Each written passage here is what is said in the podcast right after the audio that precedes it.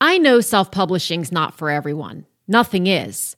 But if you've considered self publishing for even a minute, listen up, because I'm betting I know what's holding you back from exploring it further or getting started.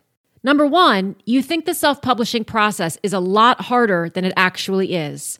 And number two, you're understandably afraid of doing it, air quote, wrong. So I've created a new free resource for you. It's called the Self Publishing Starter Kit and you can get instant access to it by clicking the link in the show notes or visiting publishaprofitablebook.com forward slash self publishing 101. In this free training, you'll discover the exact four steps to focus on and mistakes to avoid so you can publish an incredible book that's indistinguishable in quality from a New York Times bestseller without overthinking, overguessing, or overspending in areas that won't make a difference. Again, visit publishaprofitablebook.com forward slash self publishing 101 to get instant access.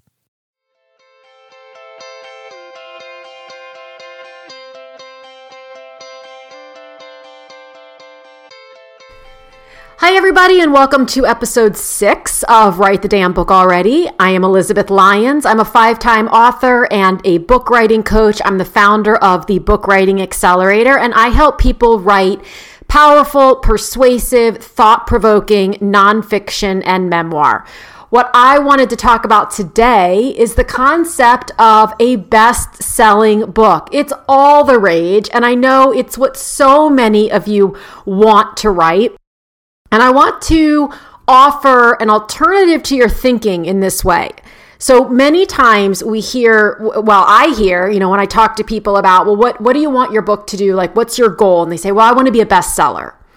And I 100% get it. I do too. Um, and I have been. And I understand. It's it's thrilling and it makes you feel awesome for a second and and also, you know, for most people what that means is they're selling a lot of books. And for the people that I work with, it's not about, oh, I'm selling a lot of books because that means I'm making a lot so that means I'm making a lot of money. What they're really saying is, I'm selling a lot of books.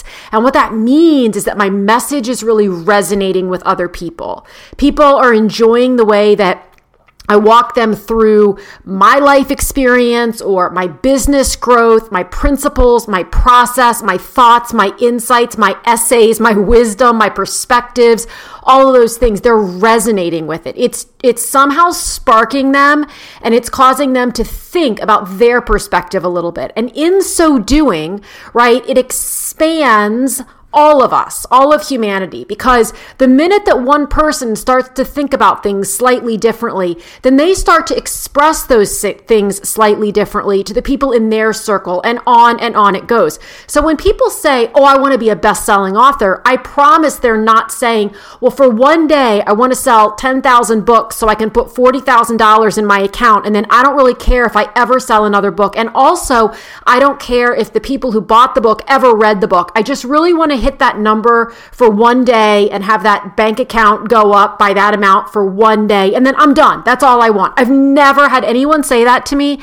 and I've never heard anyone say that. So when it comes to being a bestseller, there are a couple of different components that almost every truly bestseller, and by that I literally mean it's literally a bestseller. So it didn't hit number three in knitting or macrame on Amazon, even though it's a book about selling cars. It did like there were no black hat strategies used to hit uh, a weird bestseller list. You know, anybody for the record can put on their cover number one international bestseller. I don't even know what that that means, if I'm being honest. I've never known of a book to be a number one international bestseller. Like, you're a number one if you are a number one bestseller it's in a on a particular platform and in a particular category so that doesn't even make sense to me but yet people still do it for one reason or another so the Bottom line is that when, when we talk about true bestsellers, so books that hit New York Times bestseller or high up on USA Today, Wall Street Journal, and it's not been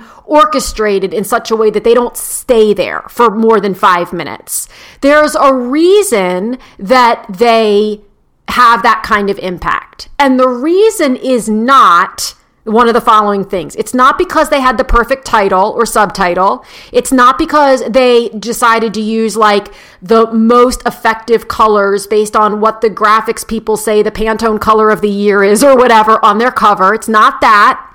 It's not because they somehow managed to convince or pay or bribe like the latest TikTok influencer to make a video or do a reel or dance or something. It's not because of that.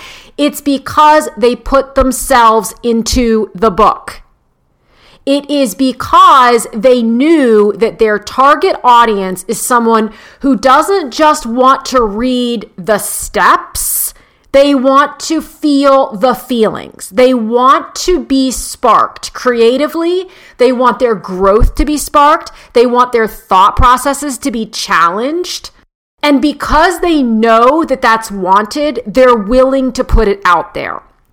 Now, the challenge with this is that sometimes, in fact, most times when we're writing books, and I know this because I've written five such books and I'm working on the sixth right now, and my sixth book is actually about how to write a book. And it's more than just the process. So I could sit down and write a 30,000 word book, 40,000 word book just on the process that I teach or that I guide really because it's it's a guide. It's a that's the whole thing is guiding people through. Um I could write that.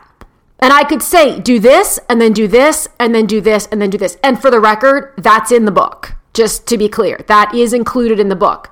However, it's the other pieces, because those books have been done ad nauseum.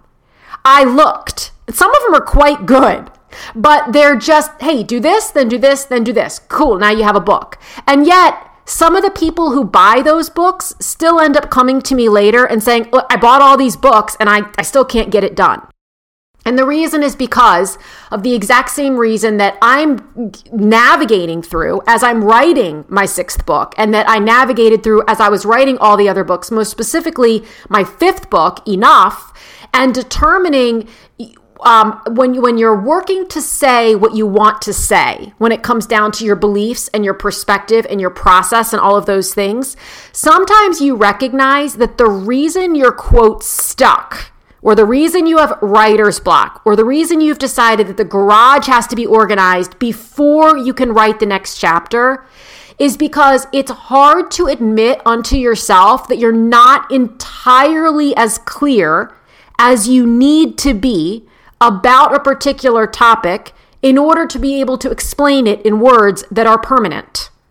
So if you're with someone or you're on a stage or you're on the news or you're at a coffee shop or whatever and someone asks you a question that you don't have full clarity on the answer yet, it is pretty easy, especially if you're used to doing it, to deflect a little bit. And we hear people do this all the time where they don't answer the question that was asked. They answer sort of like a different question, or they come around the back door and they answer the question. And in many cases, that's because either A, they don't want to talk about it, which is perfectly valid, I might add, or B, they're, they're, they're like, oh God, I, I, I'm not, a, I don't know. Like, I'm not 100% sure. And so, what happens when we're writing the book many times is we get stuck in that I don't know. And then what happens is we convince ourselves that because we're stuck in the I don't know, that we're not enough of an expert on our own journey to be writing about it yet. So th- this is what's said I'll get back to it when. As soon as I figure this thing out, I'll get back to it. As soon as I can process this experience, I'll come back to it and that you that sometimes that happens right? Sometimes you get through it and three months later four months later six months later you come back to it and and there you go. Until you get to chapter eight and you find yourself in the same boat. The solution to this is recognizing that writing a book is one of the most magnificent ways to unearth your truth before you put your truth out there in a way that other people can hear it, absorb it, learn, and grow from it, you have to hear it, absorb it, learn it, and grow from it. And there is nothing imposter syndrome ish about recognizing and acknowledging oh my gosh, I think I got to think about this for a second. And that doesn't mean stuff it in the drawer. That means let's have a conversation about this. Like, what am I thinking? What was I thinking? What was I feeling? Where, why was I stuck? Why does this feel uncomfortable right now to write about? What am I afraid of? What am I worried about? And you know why this is so brilliant to work through while you're writing the book? Because those questions will come up once the book is out. And when they do, you will have all the confidence in the world either to one, answer them confidently, or two, say, you know what, that's not something that I touch upon because you didn't touch upon it in the book. And you are allowed to have those boundaries. I just want to make that very clear. You are 100% allowed to have the boundaries around what you do and don't want to discuss. You do not owe anyone a full expose on your life just because you wrote about part of it in a book that's just one of the reasons why I love coaching writers in a small group container because we all hear, feel, learn from, and reflect one another.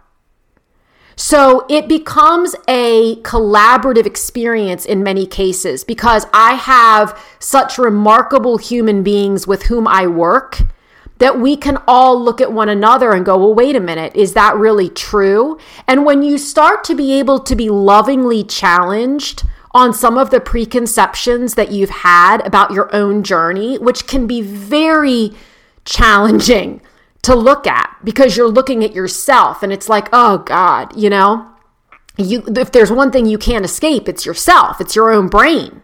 And so to be able to do that in such a safe and loving and supportive environment where you come out the other side feeling expanded and knowing, oh my gosh, I like if it were just if it left to my own devices, I would have just shut the computer, put the writing away for the day, the month, the year.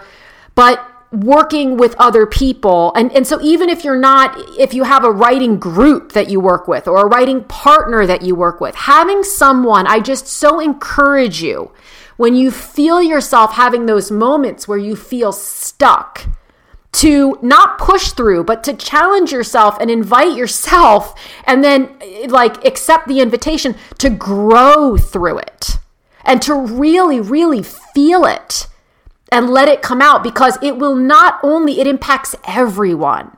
It impacts you it impacts your reader. And going back full circle to where this episode started that's what your reader wants. That's what your reader wants from you is you. They want to know it all. And again so i've said it you do, that doesn't mean you owe it to them. You don't owe them everything but they want to see themselves in you. They they look at you right now before reading your book, before getting to know the intimate details behind your journey that you haven't shared. And they think, well, they come up with some reason why you made it through and they can't. And it's in sharing the details in a powerfully vulnerable way that your reader can go, oh my God, I'm not alone. I'm not the only person who's ever felt that way. And also, I can't believe that this person who I hold in such high regard also felt that way. And also, if he or she did and they got through it, then maybe there's a chance. Maybe there's a chance that I can get through it too. Oh, and I had this notion that they found their success in 4.2 months. And I've been at this for, you know, 11 months. And now I learned that it actually took them 24 months. So I can breathe. I'm not behind. I'm not doing anything wrong. I'm not late to the party. I'm right on time because I didn't know. And now, thanks to their honesty, thanks to their vulnerability, their powerful vulnerability, now I know that I was mistaken in my assumptions. And that's what creates a level of connection and rapport that has no price tag. There is no value that you can put on that in the currency with which we currently operate because it truly transforms someone's life. I read every single day, and maybe I'm an anomaly, but I do, and I am transformed every single day by learning some small piece of information, either factual, tactical, or like historical, their life story, their journey, something they felt from someone I hold in extremely high regard. And sometimes I don't hold them in high regard because the world holds them in high regard. I hold them in high regard because they just did the damn thing, whatever the damn thing is. And then they wrote about it.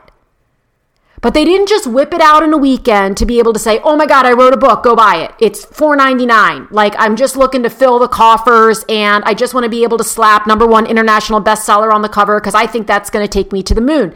It's not going to take you to the moon and it's not going to take anybody else to the moon. The way anybody goes to the moon, and I'm sorry I've hitched my whatever to the moon here, but it, the, the way that you do it is by your growth propels their growth and then you you surrender to it and what comes from it comes from it. And of course, you continue to take action and all these things. And this is exactly what I wrote about in Enough. Is it's the it's the balance of execution and surrender, the balance of what and how and when and and doing and then just being. And it's it's it's critical and I don't think that we talk about it enough. And I think we're talking about it more, but in the book writing space, what we don't talk about enough is the internal shift that writing a truly powerful, truly best selling book has on you and has on your reader. And the reason it has the impact on the reader is because it had it on you.